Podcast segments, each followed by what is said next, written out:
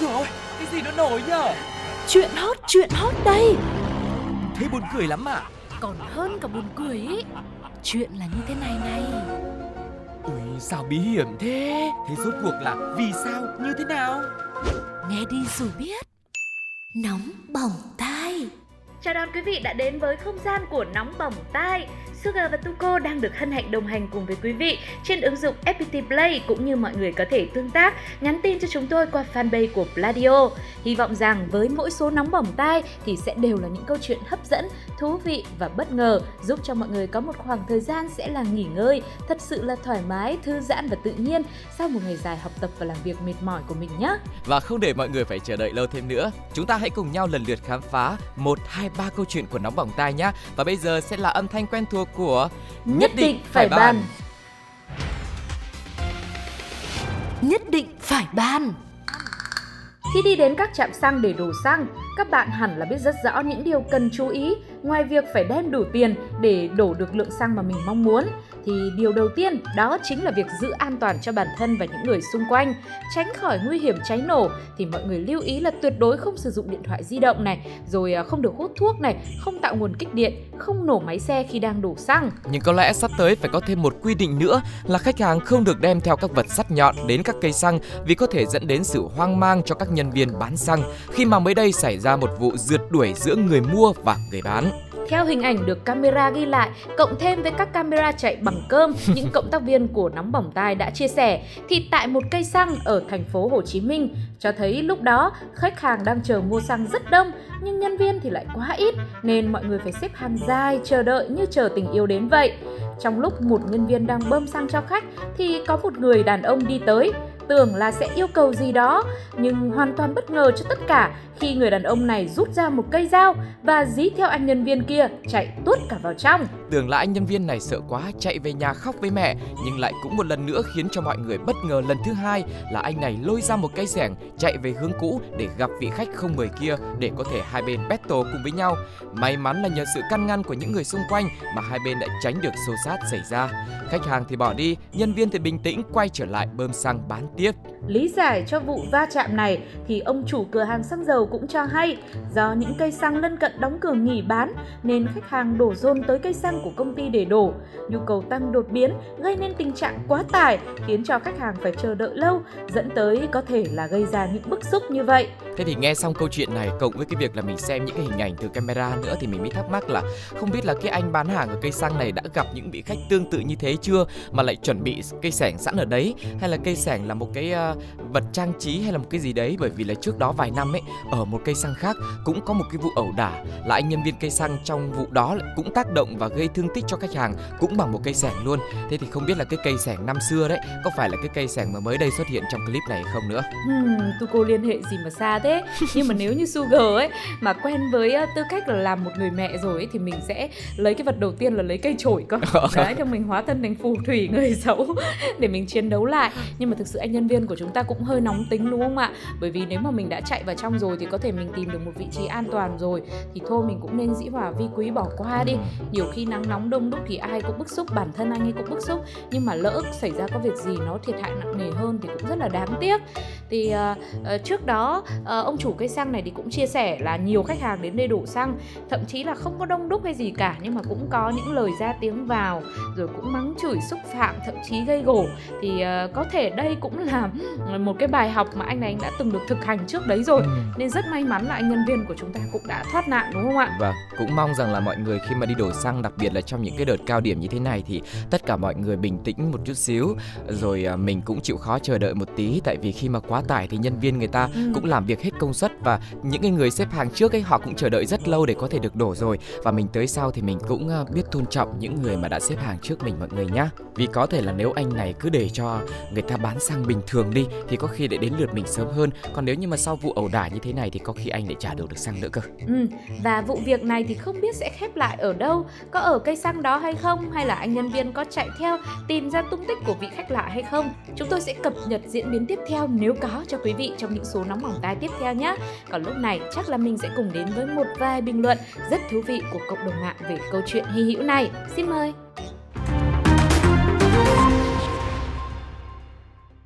tôi lại chỉ bị thu hút vào chị áo trắng trong video chưa trả tiền xăng đã đi mất rồi. Sao còn ở đây? Người ta chưa bắt em ra pháp trường à? Sao xăng chưa được đổ mà anh Giai lại nóng mày chè buji thế nhỉ? Rồi giờ không biết đi xin việc gì để làm luôn nữa đây. Sao mà thấy nghề gì cũng nguy hiểm thế này? Ui sợ quá, sợ quá, phải ban nó thôi.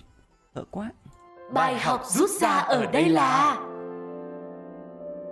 xăng là một nhiên liệu phổ biến, giúp cho hầu hết các phương tiện có được nguồn năng lượng để phục vụ đời sống. Không chỉ vậy, có loại xăng còn có tác dụng xử lý các vết bẩn công nghiệp hay là loại bỏ những vết keo dính cứng đầu. Thế nhưng, xăng ngoài lợi ích thì cũng có thể gây ra tổn hại. Nào là ngửi mùi xăng có thể gây ra nhiều căn bệnh, nào là dễ gây cháy nổ. Cuộc sống của chúng ta cũng thế. Một ngọn lửa bùng cháy quá dữ dội trong tim sẽ có thể đốt sạch mọi bông hoa đẹp trên con đường chúng ta đang đi.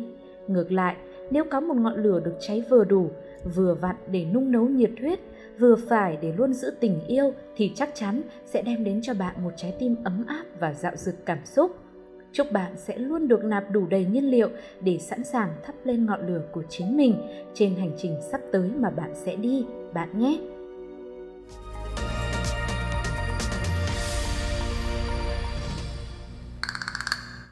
Có rất nhiều thứ, rất nhiều món đồ được coi là minh chứng cho tình yêu, ví dụ như một đóa hoa hồng, một chiếc nhẫn long lanh hay một hộp sô-cô-la ngọt ngào. Tuy nhiên, đấy chỉ là những món quà giữa cặp tình nhân. Thế còn ra mắt gia đình thì lại phải thể hiện bằng những thứ khác. Ngoài tấm lòng ra thì có người biếu rượu này, biếu chè, biếu nhân sâm, biếu nhiều món đồ xa xỉ đắt tiền tùy vào điều kiện của mỗi người. Thế nhưng không phải ai cũng nghĩ vậy, mỗi người lại có một cách chinh phục gia đình nhà người yêu khác nhau chứ.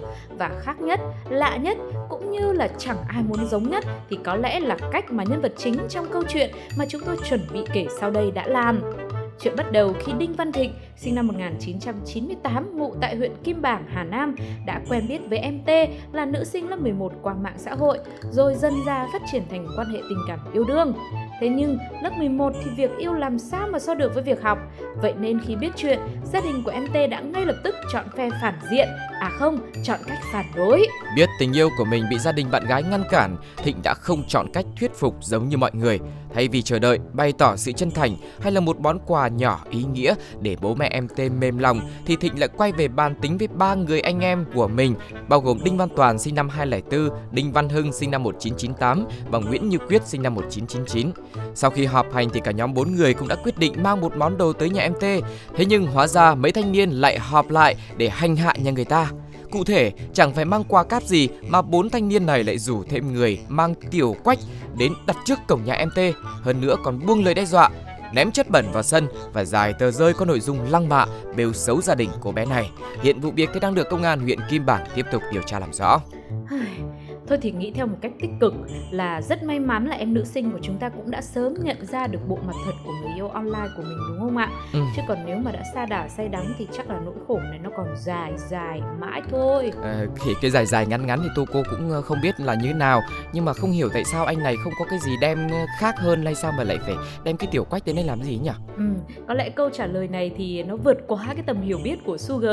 Cho nên hy vọng rằng là khi các đối tượng xấu của chúng ta lên cơ quan công an thì sẽ trình bày rõ lý do vì sao lại mang tiểu quách đến, và lúc đó thì Suga cũng sẽ cập nhật lại cho Tuko ừ. cũng như quý vị đang lắng nghe Nóng Bỏng Tai nhá. Vâng, vâng thôi à, mang cái gì đến cũng được, ừ. cũng xin là đừng mang lòng thương nhớ một người không đáng, ừ. và mong cho em Tê cũng như gia đình của mình sẽ giữ được bình tĩnh cũng như là ổn định tâm lý vượt qua câu chuyện này, tiếp tục tập trung học hành và sống một cuộc sống bình yên. Còn bây giờ thì cộng đồng mạng sẽ có những bình luận như thế nào về món đồ vật cực kỳ khác người này và cách thuyết phục gia đình nhà người yêu vô cùng là lạ đời như thế này? Xin mời mọi người cùng Suga và Tuko lắng nghe những bình luận sau đây nhé.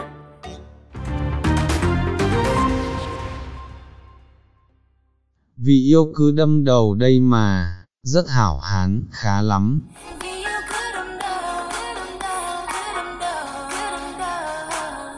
Hóa ra gia đình biết trước tương lai nên mới không cho yêu đó.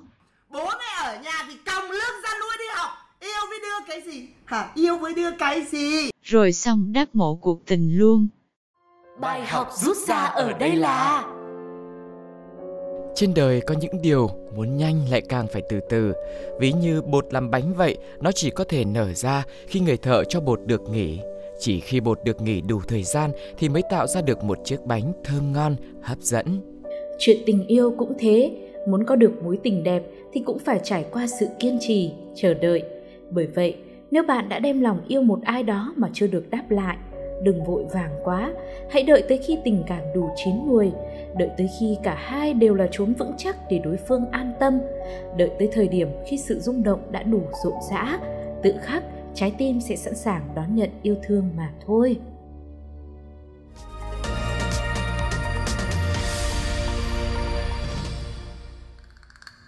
Quá tam ba bận, câu thành ngữ rất đỗi quen thuộc của người Việt, thường được sử dụng hàng ngày để khuyên ngăn ai đó nên dừng lại một điều gì và thay thế bằng một điều khác sau ba lần thất bại và suy nghĩ để chuyển qua một hướng khác hiệu quả hơn. Vậy nếu chưa đủ ba bận thì mình bận đi cho nó đủ ba lần thôi. Không biết đó có phải là phương châm sống không bỏ cuộc của cô gái trong câu chuyện chúng tôi sắp kể hay không? Nhưng cô này thì đã lập gia đình đến lần thứ ba rồi. Vậy là bận ở đây, tức là cô ấy bận váy cưới, là mặc đầm cưới đấy ạ. Ừ. Lý do đổ vỡ của những lần trước là gì thì không rõ, nhưng cô ấy đã chọn kết thúc và đến với người sau. Đó cũng hoàn toàn là điều bình thường, xưa này cũng không phải hiếm. Hết duyên thì mình rời đi thôi. Nhưng cái hiếm ở đây là tình bạn bền chặt qua năm tháng của cô ấy với những người thân, người quen của mình. Có nghĩa là dù trải qua bao sóng gió tình trường, bao nhiêu bận bỏ người này lấy người khác, nhưng vẫn còn đó một tình bạn keo sơn, một cô bạn mà ăn đủ ba cái đám cưới của cô bạn này luôn. Thôi thì xin phép tạm gọi cô bạn mà có duyên đi ăn cưới này với cái tên cũng rất là phù hợp, đó là cô ba sự kiện, để quý vị có thể tiện theo dõi diễn tiến của sự việc nhé. Câu chuyện xin được phép bắt đầu với đám cưới đầu tiên ngay sau khi ra trường. Thì vì học chung lớp cho nên cô ba sự kiện đã cố gắng đi phong bì một triệu, tương đương với một nửa tháng làm thêm của cô ấy thời điểm lúc bấy giờ. Một năm sau thì cuộc hôn nhân này đổ vỡ. Khi hay tin thì cô ba sự kiện cũng rất quan tâm đến bạn mình, mua quần áo, bánh sữa cho bé con, rồi tâm sự cùng với mẹ bé nữa. Một năm nữa lại qua, cô gái nhân vật chính cho hay đã tìm được ý trung nhân rồi, yêu thì là phải cưới thôi. Cô bà sự kiện biết được tin thì cũng khuyên nhủ, lần này là lần thứ hai rồi, phải suy nghĩ thật là kỹ trước khi mọi chuyện quá muộn. Nhưng mà muộn rồi, bác sĩ cũng bảo cưới đi, ừ thế thôi thì cưới. Lần này cũng như lần trước, bạn đã cưới thì cô ba cũng phải đi chứ. Cô ba nhận được thiệp mời, tới dự và giữ phong độ với phong bì trị giá một triệu đồng. Dù cô ba thấy bạn mình cưới lần hai rồi, không lẽ mình lại kém miếng? Tất nhiên là kém rồi, một thì phải thua hai chứ. Thế là cô ba cưới và nhận được phong bì của cô bạn kia cũng một triệu, nhưng không có mặt trong đám cưới. Cô ba thông cảm vì người bạn của mình bận nuôi con nhỏ. Thế rồi trải qua bao cuộc bể dâu, hai cô bạn cũng đã tìm được bến đỗ để an phận thủ thường. Thời gian cứ thế thấm thoát thoi đưa, đưa luôn cô bạn đã qua hai lần đò kia tới gặp cô ba sự kiện vào một ngày tình cờ nọ. Cô ba thấy có vẻ cũng không mấy tình cờ, nhưng chưa kịp cảm nhận xem có điều gì chẳng lành hay là có lành hay không, thì cô bạn đã chia ra tấm thiệp cưới, mời cưới lần thứ ba. Ồ, bất ngờ chưa cô ba? Thế rồi ngày lành tháng tốt cũng tới. Lễ cưới lần ba này diễn ra cũng khá tốt đẹp, có lẽ bởi vì đã có kinh nghiệm hai lần trước rồi nên mọi thứ từ lễ đường, trang phục rồi khâu tổ chức sự kiện cũng rất chỉn chu, tiệc cưới cũng toàn là đồ ngon thôi. Nhưng cô ba sự kiện lần này thì lại không tới được bởi vì phải đưa con đi viện cấp cứu, chỉ tranh thủ chuyển khoản chúc mừng năm trăm k mà thôi. Cô bạn mà đã cưới lần ba này có vẻ không vui, một phần vì cô ba là bạn thân thiết thế mà không có mặt trong ngày trọng đại của mình, chín phần còn lại là vì cô ba mừng có năm trăm k thôi và nhắn cho cô ba một câu ngắn gọn là mày thấy giá trị của tao vậy thôi à? Rất ngắn gọn phải không ạ? Vâng, thế không biết là sau khi nhận được tin nhắn của cô bạn này thì cô ba sự kiện của chúng ta có định giá được giá trị của người bạn và tình bạn đó hay chưa? Chứ còn bao nhiêu nữa?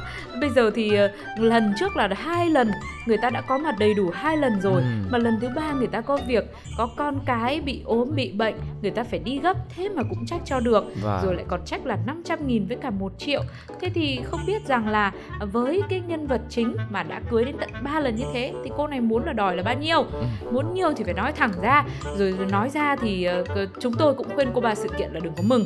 Phải Suga và Tuko thì lần thứ hai đã trả thèm đi rồi chứ, chứ còn nói gì đến lần ba đúng không ạ? Vâng, nhưng mà cô ba lại đúng như cái tên kênh của mình là cô bác sự kiện, cho nên là sự kiện nào cô cũng có mặt cả. Nhưng mà có lẽ là sau cái sự kiện lần này ấy cũng sẽ cho cô ba một bài học để cô có thể nhìn nhận lại cái mối quan hệ của mình và để đánh giá xem những mối quan hệ đấy xứng đáng bao nhiêu, một triệu hay là năm trăm, hoặc là có thể là sẽ rẻ hơn. Bởi vì dù sao thì tiền mừng cưới, mừng tân gia hay là mừng bất cứ một cái sự kiện nào cũng thế, là nó cũng tượng trưng cho một cái lời chúc may mắn, hạnh phúc thôi, đúng không ạ? Ừ. Mình cũng không nên câu nệ quá mà sẽ bị mất bạn, bởi vì đây là một cái mối quan hệ cũng rất là tốt, đúng không ạ? Vâng, nhưng mà thôi, cái gì thì cái gì, quá tam ba bận là cũng đủ rồi. Cô ba sự kiện ơi, đi đám cưới hai lần rồi mừng cưới tận ba lần, thế là quá đủ rồi. Ừ. Đâu có ai tắm hai lần trên một dòng sông đâu, mà cô lại có một người bạn cưới đến tận ba lần mà lại còn bắt là tiền mừng phải bằng nhau trong mọi lần như thế. Thế thì khó quá. Vậy cộng đồng mạng thì sao? Mọi người đã gặp trường hợp như vậy bao giờ chưa?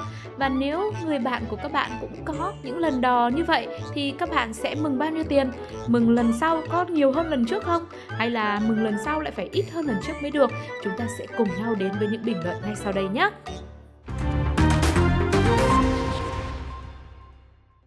Khách mời nhận thiệp lần ba kiểu nữa hả? Hả? Cưới lần hai là ít ai đi rồi, lần ba là nể mặt mới đi cho đỡ ế cỗ, còn đòi hỏi hả bà già. Gặp tôi là tôi ghi thêm, nếu ly dị nữa thì trả tiền lại cho tôi nhé. Bài học rút ra ở đây là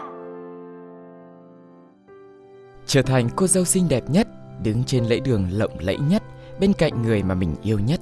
Đó thực sự là ước mơ cả đời của rất nhiều cô gái. Giữa hàng tỷ người ngoài kia, gặp được nhau và được ở bên nhau trong khoảnh khắc giấc mơ trở thành sự thật, chắc hẳn không phải điều dễ dàng mà có được.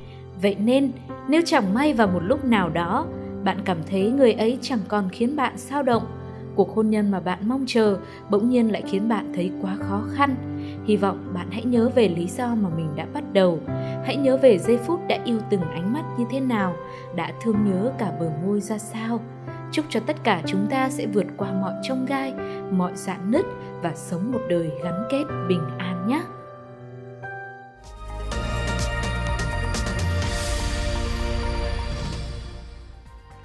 Các bạn thân mến, vừa rồi là những câu chuyện mà Nóng Bỏng Tai đã chia sẻ. Mọi người ngày hôm nay thì ấn tượng với câu chuyện nào ạ? Với những chiếc phong bì trong đám cưới um, qua lần một, hai, ba, hay là với một anh chàng mà đã dành một cái món quà bất ngờ cho gia đình người bạn gái của mình, hoặc là câu chuyện về một cây xăng bất ổn và vị khách nóng tính. Và mọi người hãy để lại bình luận trên ứng dụng ép pê tê Play cũng như là trên fanpage của Bladio nhá. Yeah, Suga và Tuko rất vui khi được đồng hành cùng với quý vị trong ngày hôm nay và mong rằng với những số tiếp theo, chương trình sẽ vẫn nhận được sự yêu mến cũng như ủng hộ đến từ quý vị nhé.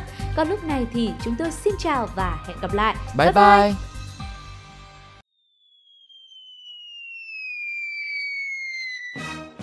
Ôi trời ơi, cái gì nó nổi nhờ? Tin nóng, tin nóng đây. Thế buồn cười lắm à? Còn hơn cả buồn cười ý. Chuyện là như thế này này. Ui, sao bí hiểm thế? Thế rốt cuộc là vì sao, như thế nào? Nghe đi rồi biết. Nóng Bỏng Ta.